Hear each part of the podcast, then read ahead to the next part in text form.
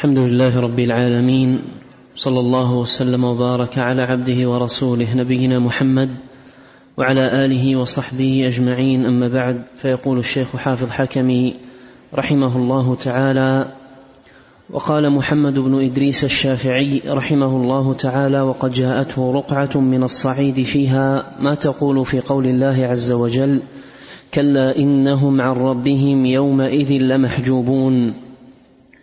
فقال الشافعي رحمه الله تعالى: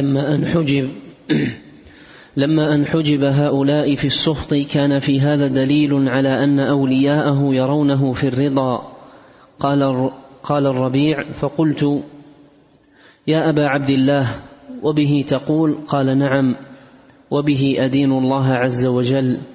ولو لم يوقن محمد بن إدريس رحمه الله تعالى أنه يرى الله لما أو هو القائل ولو لم يوقن محمد بن إدريس أنه يرى الله لما عبد الله عز وجل. رواه الحاكم عن الربيع عنه. بسم الله الرحمن الرحيم، الحمد لله رب العالمين، وأشهد أن لا إله إلا الله وحده لا شريك له، وأشهد أن محمدا عبده ورسوله، صلى الله وسلم عليه وعلى آله وأصحابه أجمعين. اللهم علمنا ما ينفعنا، وانفعنا بما علمتنا، وزدنا علما، وأصلح لنا شأننا كله، يا حي يا قيوم يا ذا الجلال والإكرام. أما بعد، يورد المصنف رحمه الله تعالى نقولا عن أئمة السلف رحمهم الله من الأئمة الأربعة وأتباعهم في إثبات الرؤية، رؤية المؤمنين ربهم عز وجل.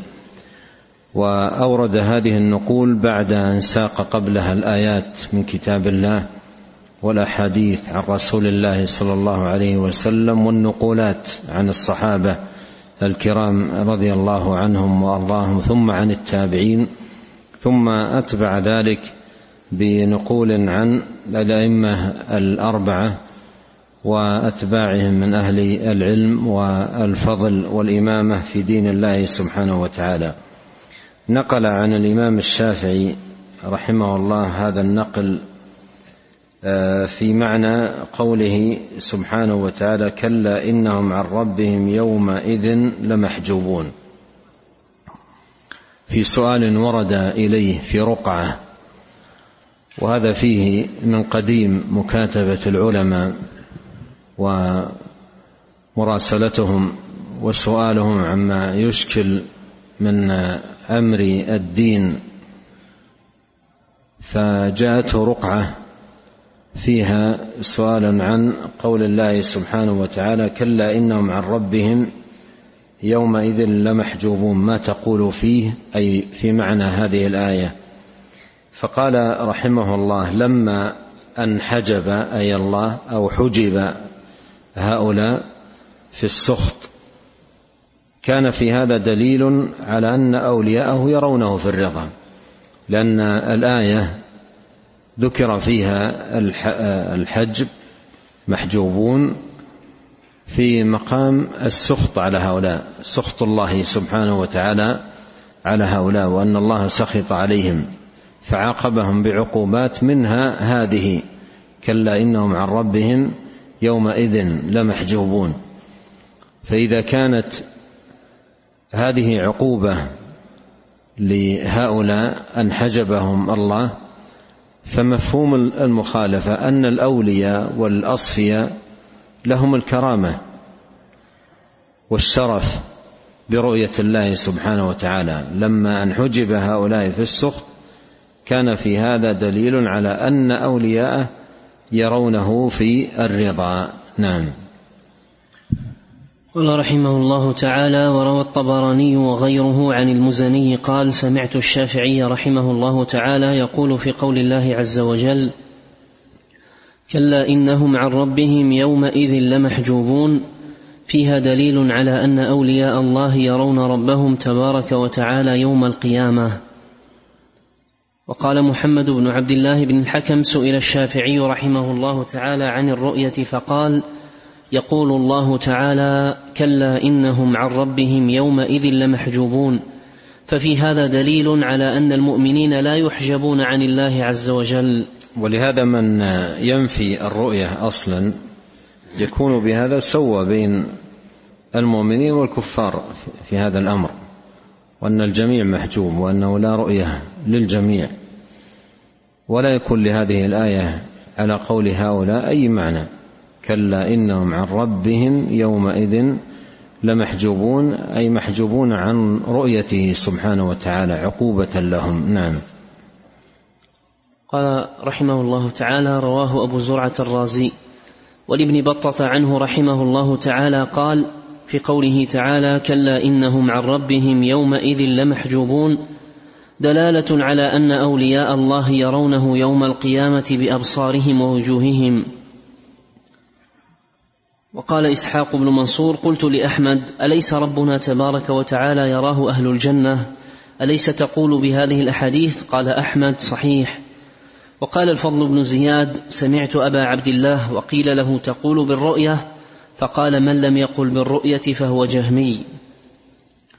قال: من لم يقل بالرؤية فهو جهمي، لأن هذه المقالة الضالة، مقالة جحد الصفات، إنما نشأت عن الجهم وأتباعه، ولهذا كل من ينفي الصفات ينسب إليه، ينسب إلى هذا المؤسس لهذه المقالة الباطلة، يقال جهمي، نسبة إلى الجهم ابن صفوان. نعم.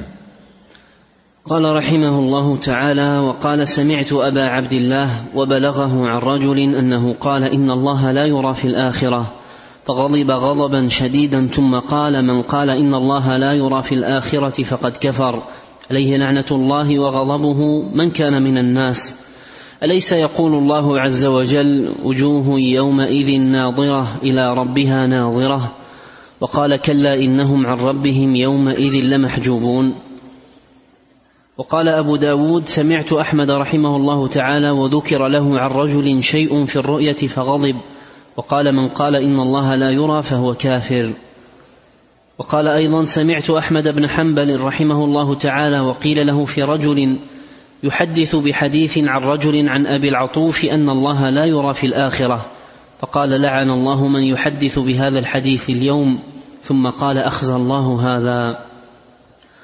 وقال أبو بكر بن المروزي: قيل لأبي عبد الله: تعرف عن يزيد بن هارون عن أبي العطوف عن أبي الزبير عن جابر: إن استقر الجبل فسوف تراني، وإن لم يستقر فلا تراني في الدنيا ولا في الآخرة.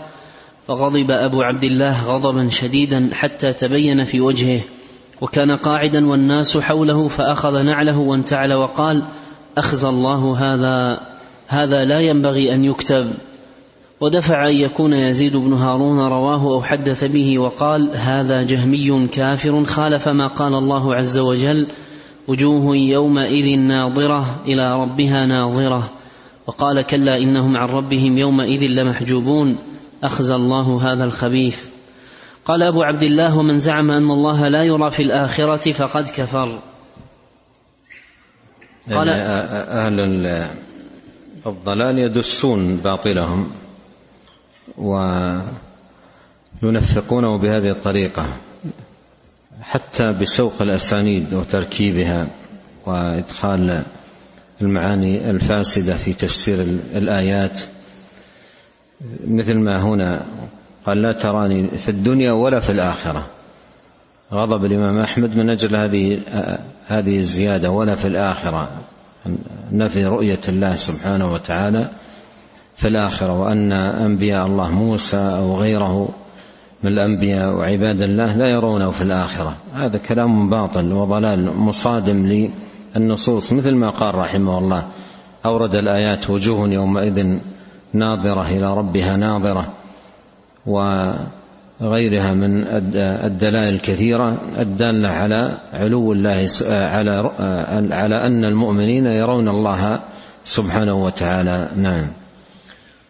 قال رحمه الله تعالى: وقال أبو طالب: قال أبو عبد الله: قول الله عز وجل: هل ينظرون إلا أن يأتيهم الله في ظلل من الغمام والملائكة، وقوله: وجاء ربك والملك صفا صفا، فمن قال إن الله لا يرى فقد كفر. وقال إسحاق بن إبراهيم بن هاني: إن سمعت أبا عبد الله يقول: من لم يؤمن بالرؤية فهو جهمي، والجهمي كافر. وقال يوسف بن موسى بن محمد القطان: قيل لأبي عبد الله: أهل الجنة ينظرون إلى ربهم تبارك وتعالى ويكلمونه ويكلمهم؟ قال: نعم، ينظر إليهم وينظرون إليه ويكلمهم ويكلمونه كيف شاءوا إذا شاءوا. وقال حنبل بن إسحاق: سمعت أبا عبد الله يقول: القوم يرجعون إلى التعطيل في أقوالهم، ينكرون الرؤية والآثار كلها، وما ظننتهم على هذا حتى سمعت مقالاتهم. ما ظننتهم على هذا يعني أن يبلغوا هذا المبلغ في الجحود والتعطيل لصفات الله سبحانه وتعالى، حتى سمعت مقالاتهم، أي فرأيت عجبا في جرأة القوم على الجحد والتعطيل لصفات الباري سبحانه وتعالى. نعم. قال حنبل: وسمعت أبا عبد الله يقول: من زعم أن الله لا يرى في الآخرة فهو جهمي، فقد كفر ورد على الله وعلى الرسول. ومن زعم أن الله لم يتخذ إبراهيم خليلا فقد كفر ورد على الله قوله. قال أبو عبد الله: فنحن نؤمن بهذه الأحاديث ونقر بها ونمرها كما جاءت. وقال الأثرم: سمعت أبا عبد الله رحمه الله تعالى يقول: فأما من يقول إن الله لا يرى في الآخرة فهو جهمي. قال أبو عبد الله: وإنما تكلم من تكلم في رؤية الدنيا. وقال إبراهيم بن زياد الصائغ: سمعت أحمد بن حنبل يقول: الرؤية من كذب بها فهو زنديق. وقال حنبل: قال أبو عبد الله: وإنما تكلم من تكلم في رؤية الدنيا، في رؤية الدنيا، هل حصلت لأحد أو لا، هل النبي صلى الله عليه وسلم رأى ربه أو لا. أما أن المؤمنين يرون الله سبحانه وتعالى في الدار الآخرة فهذا لا خلاف فيه إطلاقا بين أهل العلم والفضل والدراية بدين الله سبحانه وتعالى لوضوح الدلائل. نعم. قال رحمه الله تعالى: وقال حنبل: سمعت أبا عبد الله يقول: أدركنا الناس وما ينكرون من هذه الأحاديث شيئا، أحاديث الرؤية، وكانوا يحدثون بها على الجملة، يمرونها على حالها غير منكرين لذلك ولا مرتابين. هذه الجادة في عموم النصوص إمرارها كما جاءت، والإيمان بها كما وردت دون شك أو ارتياب في شيء منها. نعم. وقال أبو عبد الله رحمه الله تعالى: قال الله عز وجل: وما كان لبشر أن يكلمه الله إلا وحيا أو من وراء حجاب أو يرسل رسولا. وكلم الله موسى من وراء حجاب فقال: رب أرني أنظر إليك، قال: لن تراني ولكن انظر إلى الجبل فإن استقر مكانه فسوف تراني.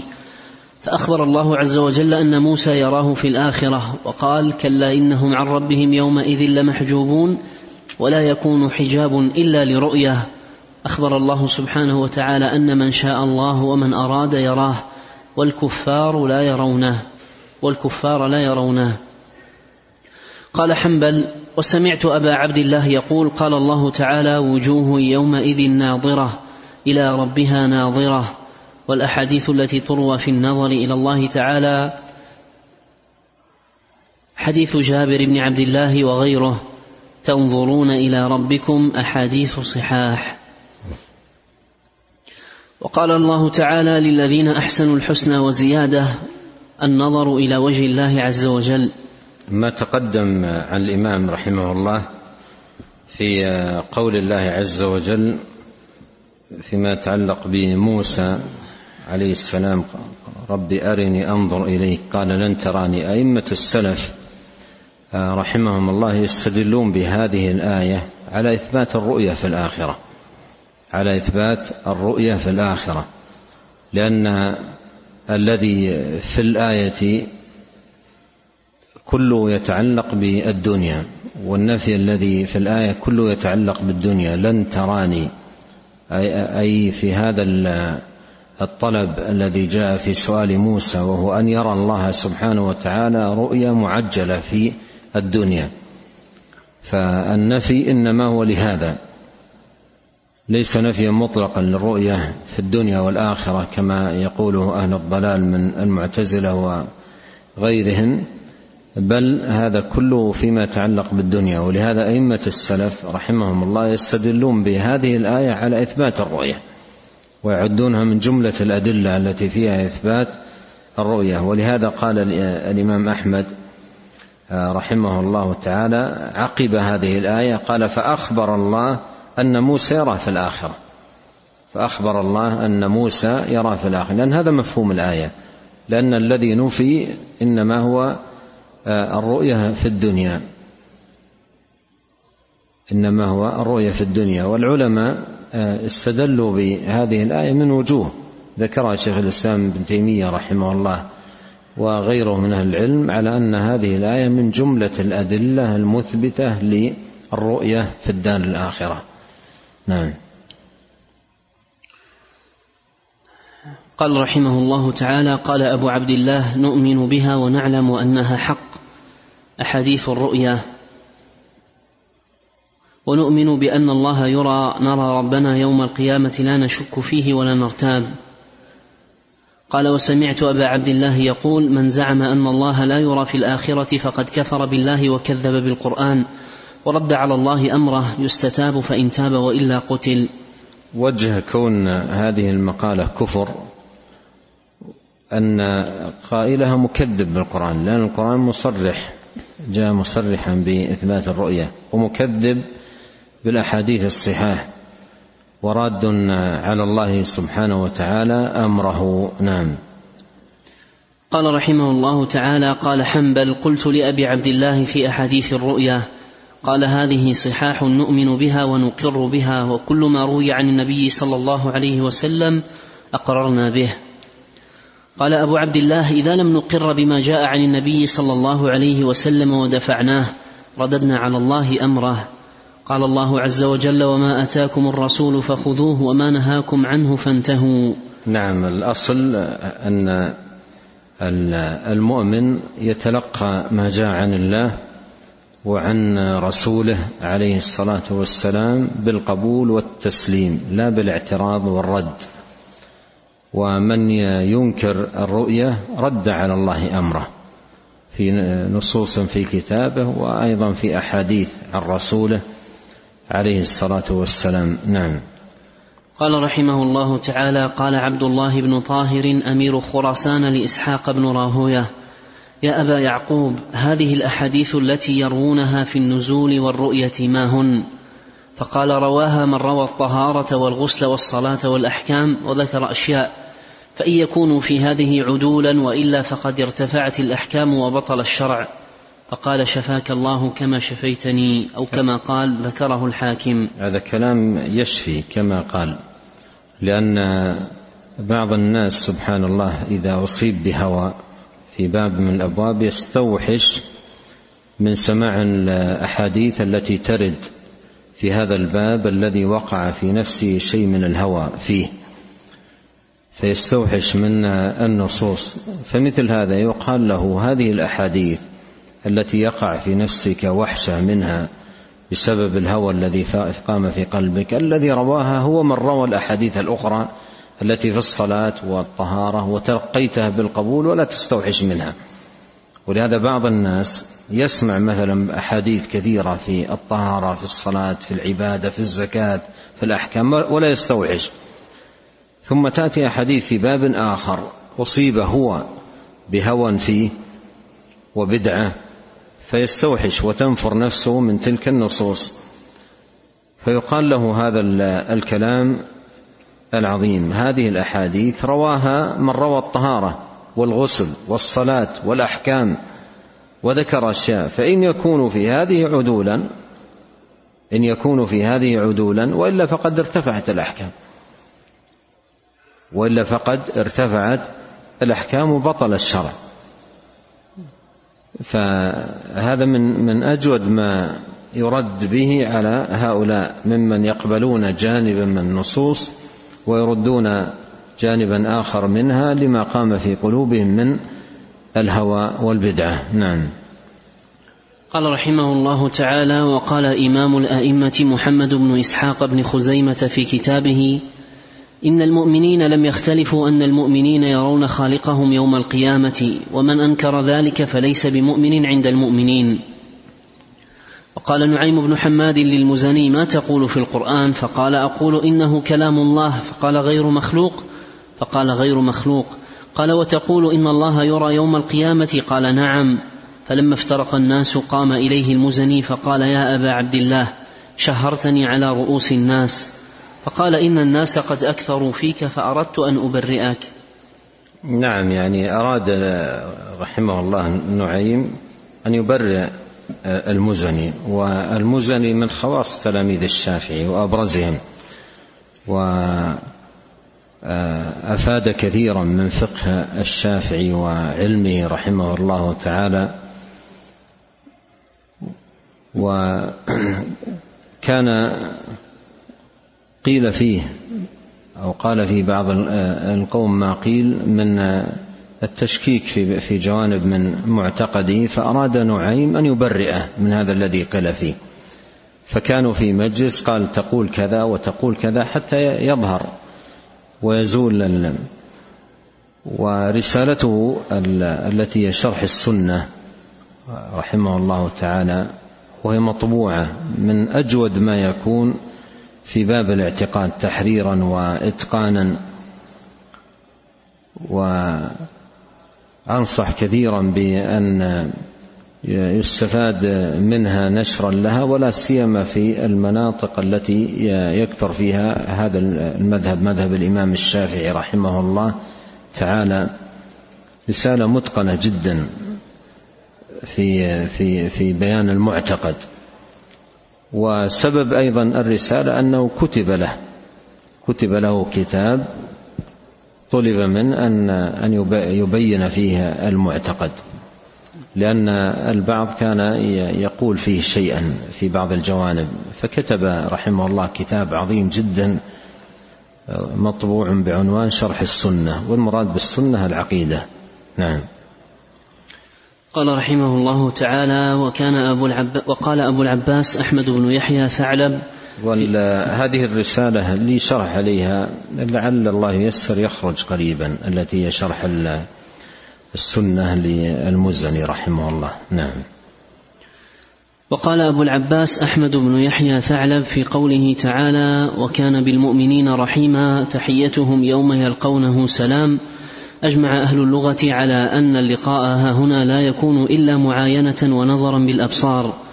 قلت: واللقاء ثابت بنص القرآن، هذه الآية وغيرها، وبالتواتر عن النبي صلى الله عليه وسلم، وكل أحاديث اللقاء صحيحة، كحديث أنس رضي الله عنه في قصة بئر معونة: إن قد لقينا ربنا فرضي عنا وأرضانا. وحديث عبادة وعائشة وأبي هريرة وابن مسعود رضي الله عنهم: من أحب لقاء الله أحب الله لقاءه. وحديث أنس: إنكم ستلقون بعدي أثره فاصبروا حتى تلقوا الله تعالى ورسوله صلى الله عليه وسلم. وحديث أبي ذر: لو لقيتني بقراب الأرض خطايا ثم لقيتني لا تشرك بي شيئا لأتيتك بقرابها مغفرة. وحديث أبي موسى: من لقي الله لا يشرك به شيئا دخل الجنة. وغير ذلك من أحاديث اللقاء التي اطردت، كلها بلفظ واحد. فهذا كتاب أحاديث اللقاء التي اطردت كلها بلفظ واحد. وغير ذلك من أحاديث اللقاء التي اطردت كلها بلفظ واحد. فهذا كتاب الله عز وجل، وسنة رسول الله صلى الله عليه وسلم الصحيحة الصريحة، وهذه أقوال الصحابة والتابعين فمن بعدهم من أئمة الهدى، كلها مجتمعة على أن المؤمنين يرون ربهم تبارك وتعالى في الجنة ويتلذذون بالنظر إلى وجهه الكريم، وذلك غاية النعيم وأعلى الكرامات وأفضل فضيلة، ولذا يذهلون بالنظر إليه عن كل ما هم فيه من النعيم. فنحن نؤمن بذلك كله، ونشهد الله تعالى وملائكته وأنبياءه ورسله والمؤمنين على ذلك، ونضرع. نعم. هذا سبق التنبيه على نظيره إشهاد الأنبياء والرسل. نعم. ونضرع إلى الله تعالى وندعوه بأسمائه الحسنى أن يرزقنا لذة النظر إلى وجهه تعالى في جنة عدن، وألا يحجبنا عنه فنكون من الذين أخبر عنهم أنهم عنه يومئذ لمحجوبون، نعوذ بالله من ذلك. ومن جحد الرؤية فهو كاذب على الله تعالى، مكذب بالصدق إذ جاءه، راد لكتاب الله وسنة رسوله صلى الله عليه وسلم، مخالف لجماعة المؤمنين، كافر بلقاء الله عز وجل، متبع غير سبيل المؤمنين، وسيوليه الله ما تولى ويصليه جهنم إن مات مصرا على جحوده، أليس في جهنم مثوى للكافرين؟ وقد وعد الله عز وجل أن المكذبين محجوبون عنه يوم القيامة، فقال تعالى: كلا إنهم عن ربهم يومئذ لمحجوبون ثم إنهم لصال الجحيم ثم يقال هذا الذي كنتم به تكذبون. وتقدم تفسير ابن المبارك قوله: تكذبون أي بالرؤية. نعم، تكذبون معناها أوسع، لكن هذا على نهج السلف رحمه الله تفسير الآية ببعض أفرادها والمعاني الداخلة فيها. نعم.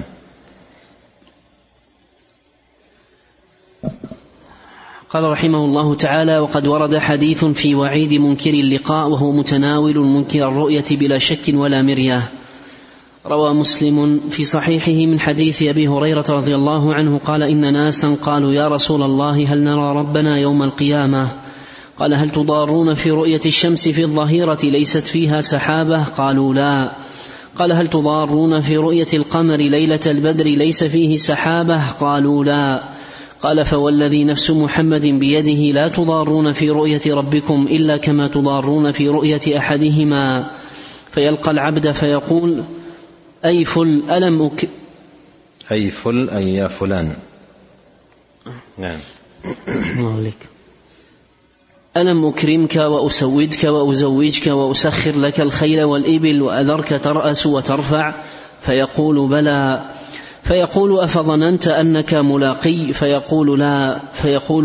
فيقول: فإني أنساك كما نسيتني. هذا موطن الشاهد. أفظننت أنك ملاقي، فيقول الشيخ رحمه الله، وهذا من جميل الاستدلال في خاتمة البحث الذي في الرؤية، أن هذا آخر ما أورده رحمه الله فيما يتعلق بالرؤية، ختم بهذا الحديث، والختم به من أجمل الختم وأجوده رحمه الله تعالى، لأنه يقول: ورد حديث في وعيد منكر اللقاء، لقاء الله، وهو متناول منكر الرؤية بلا شك ولا مرية، لأن إنكار اللقاء، لقاء الله، يتضمن بلا ريب إنكار الرؤية، يتضمن إنكار الرؤية، فمن ينكر لقاء الله سبحانه وتعالى، إنكاره للقاء الله هذا يتضمن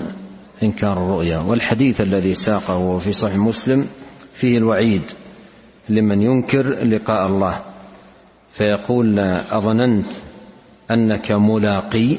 فيقول: لا. فيقول: فإني أنساك كما نسيتني.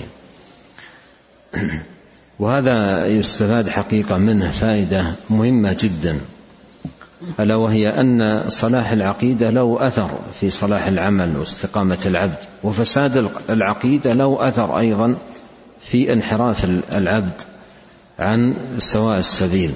فكم يترتب على جحد الرؤية من فساد في عمل العبد وسلوكه، وكم أيضا يترتب على إثبات الرؤية من صلاح العبد واستقامته، لأنه إذا صدق في إيمانه بأن الله يرى يوم القيامة، وأن هذا النعيم هو أشرف نعيم الجنة وأكمله، تشتاق نفسه شوقا عظيما لهذه الرؤية، ويبدأ في مجاهدة عظيمة لنفسه في إقامتها على طاعة الله حتى يكون من أهل ذلك، بخلاف من ينكر الرؤية ولم يقم في قلبه طمع أصلا أن يرى الله، لأنه لا يؤمن برؤية الله، هذا يؤثر عليه في عمله نفسه وفي عبادته لربه سبحانه وتعالى.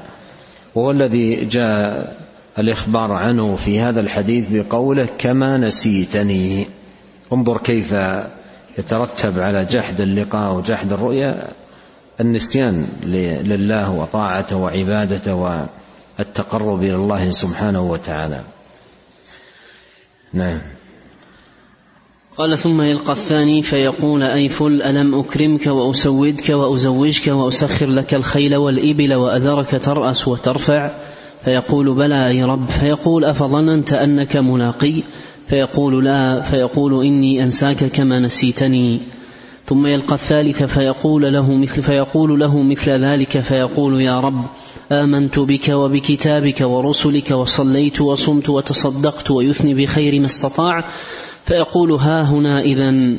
ثم يقال الآن نبعث شاهدا عليك، فيتفكر في نفسه من الذي يشهد علي، فيختم على فيه ويقال لفخذه انطقي، فينطق فخذه ولحمه وعظامه بعمله، وذلك ليعذر من نفسه، وذلك المنافق، وذلك الذي يسخط الله عليه.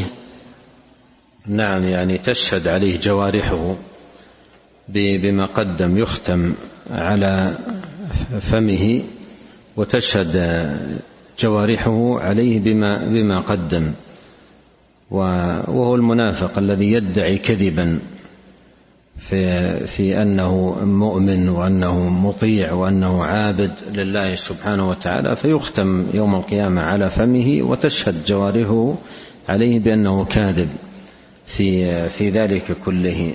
قال وذلك المنافق، وذلك الذي يسخط الله عليه. نعم.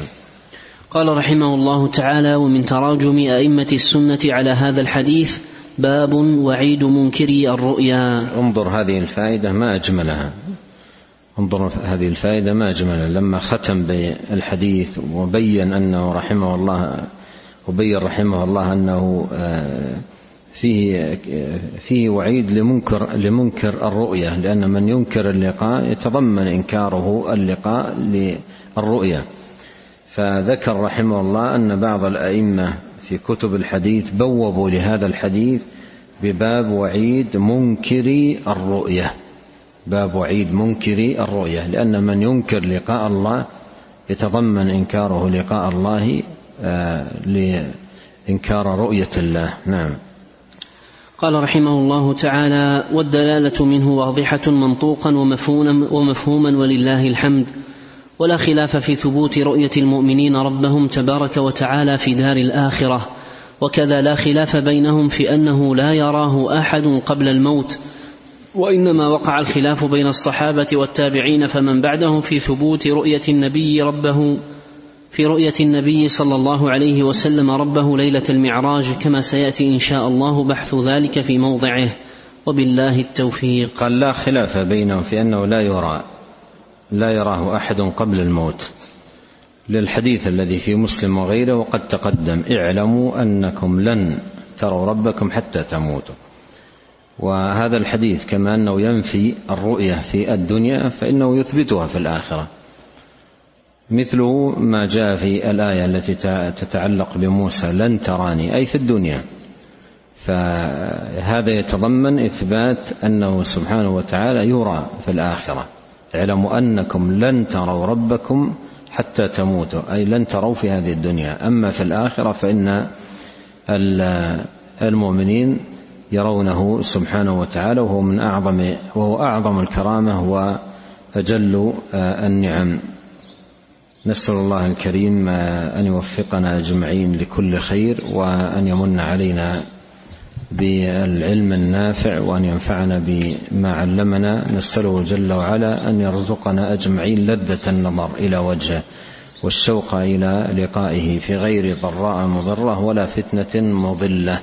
اللهم زينا بزينة الإيمان، واجعلنا هداة مهتدين. اللهم اغفر لنا ولوالدينا ولمشايخنا وولاة أمرنا والمسلمين والمسلمات والمؤمنين والمؤمنات، الأحياء منهم والأموات. سبحانك اللهم وبحمدك، أشهد أن لا إله إلا أنت، أستغفرك وأتوب إليك. اللهم صل وسلم على عبدك ورسولك نبينا محمد وآله وصحبه. جزاكم الله خيرا.